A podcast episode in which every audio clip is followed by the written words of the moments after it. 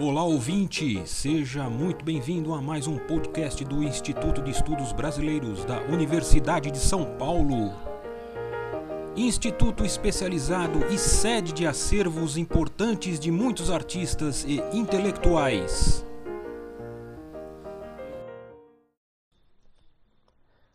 Olá a todas e todos, meu nome é Pedro Marques das Neves, mestrando em História Social pela Universidade de São Paulo, e venho, nesse podcast, a convite do Instituto de Estudos Brasileiros da mesma universidade, compartilhar parte da minha trajetória de pesquisa nos acervos de João Guimarães Rosa e de Aracide Carvalho Guimarães Rosa.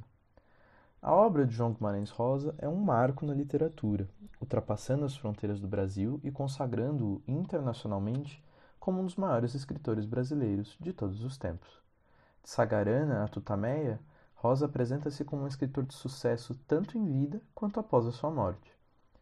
Sua vida também constitui um rico campo de pesquisa para a história brasileira, para a história social, para a cultura política, assim como para a reconstituição da história das relações internacionais e do cotidiano do período em que ele viveu, de 1908 a 1967.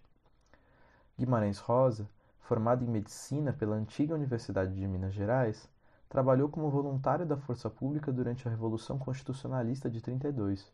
Ingressou em carreira diplomática em 1934, quando prestou concurso e foi convocado pelo Ministério das Relações Exteriores. A sua passagem pelo Ministério, em missão diplomática no exterior, se fez marcada por momentos cruciais da história da Europa, da América Latina e, em especial, do Brasil. O objeto de minha pesquisa é a estadia de Rosa em uma de suas missões diplomáticas, o período em que ele está na Alemanha nazista.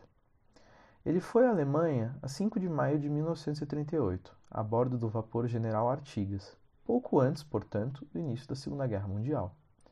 Lá, exerce o cargo de cônsul adjunto no Consulado Brasileiro em Hamburgo. Seu trabalho é ligado intrinsecamente às relações entre os governos de Getúlio Vargas e de Adolf Hitler, elaborando relatórios políticos e econômicos, emitindo passaportes, vistos, entre outros afazeres. Seu cotidiano é afetado pela ideologia da sociedade alemã à época, marcada pelo totalitarismo e antissemitismo. Poucos meses após sua chegada à cidade, ocorre a Noite dos Cristais, um episódio histórico onde um pogrom se deu em combate indiscriminado aos judeus, após o assassinato de um diplomata alemão. Sobre o evento, Rosa escreve: A 7 de novembro, Greenspan, emigrado polonês, matou o secretário von Hatt, em Paris a 10 de novembro, espalhou-se pela Alemanha a mais selvagem orgia de perseguição. Grupos organizados dinamitaram e queimaram sinagogas, destruíram e saquearam lojas, etc. Deram pancadas. A polícia ficava quieta. Logo após sua chegada, ele conheceu quem viria a ser sua segunda esposa, Araci Moebius de Carvalho, que é o nome de solteira de Araci de Carvalho Guimarães Rosa. Ela ficou conhecida como Anjo de Hamburgo, pelos esforços no salvamento de judeus que buscavam sair da Alemanha devido às perseguições nazistas. O início de seu romance com o cônsul é evidenciado pelos famosos diários de Araci. Durante o mês de maio, ambos procuravam casa para Rosa, que morava provisoriamente no Hotel Reichshof.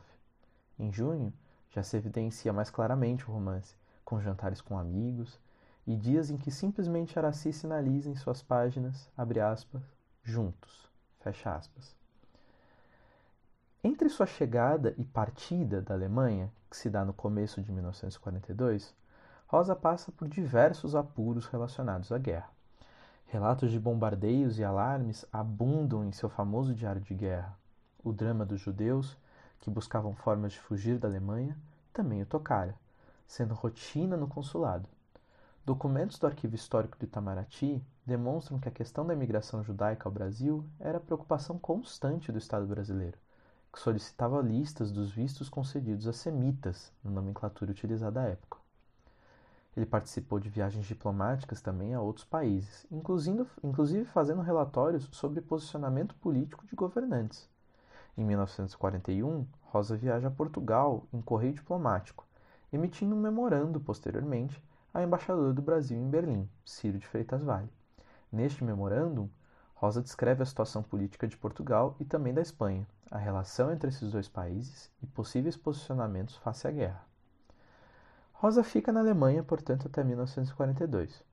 Ele foi levado a abandonar o seu cargo e ficar confinado por meses em um hotel em Baden-Baden, uma pequena cidade alemã próxima à fronteira com a França. Isso ocorreu para que se houvesse a troca diplomática entre Brasil e Alemanha, depois do rompimento das relações diplomáticas entre esses dois países. Lá, ele passa por privações, angústias e incertezas de fevereiro a maio de 1942, até que toma um trem para Lisboa, onde a troca diplomática é feita e ele retorna ao Brasil, chegando ao Rio de Janeiro em 2 de agosto do mesmo ano.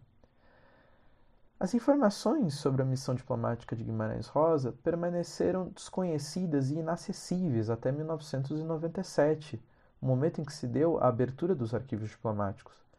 Primeiras investidas no acesso a essa documentação, no entanto, foram feitas pela historiadora Maria Luísa Tutti Carneiro, entre 1982 e 1984, sendo posteriormente publicadas em sua obra O Antissemitismo na Era Vargas e ampliadas em Cidadão do Mundo.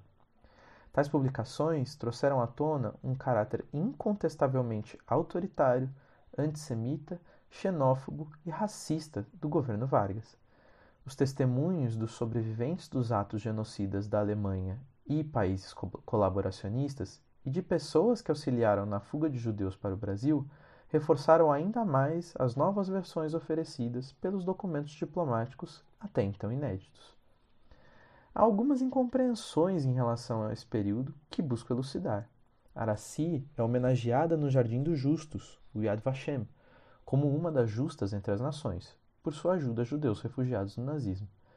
Mas há indícios que apontam certa participação de Guimarães Rosa nesse resgate, o que sempre suscitou dúvidas naqueles que pesquisam sobre sua vida e trajetória. Pedro Bloch, por exemplo, que entrevistou Rosa na década de 60, afirma que Rosa estava ao lado de Araci e sabia de seus esforços para ajudar judeus. A pesquisa no IEB, portanto, é fundamental para sanar tais incompreensões. O dia a dia do consulado está presente, majoritariamente, no acervo histórico de Itamaraty. Mas as impressões de Rosa, sua interpretação do que ocorria à sua volta, sua visão de mundo que se estabelecia naquele momento, e mesmo sua rotina fora do consulado, só ficam elucidadas se levarmos em consideração sua documentação pessoal.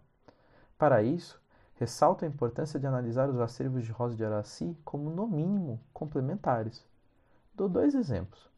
Através dos famosos diários de Araci, é possível reconstruir parte da rotina de lazer de Rosa, durante seu romance, as idas ao cinema, viagens. Outro exemplo. É possível confirmar o itinerário da fuga de ambos da Alemanha e os endereços em que ficaram, graças aos passaportes mantidos por Araci e a uma caixa, em seu acervo, contendo inúmeros envelopes de correspondências, que indicam que a estadia em Baden-Baden se deu no Brenners Park Hotel.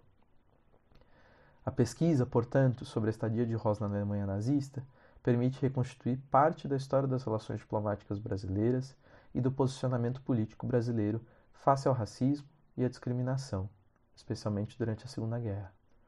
Nos lembra da necessidade de estar sempre alerta aos ataques aos direitos humanos, de estar alerta ao retorno do fascismo e suas atrocidades, e a garantir a dignidade humana.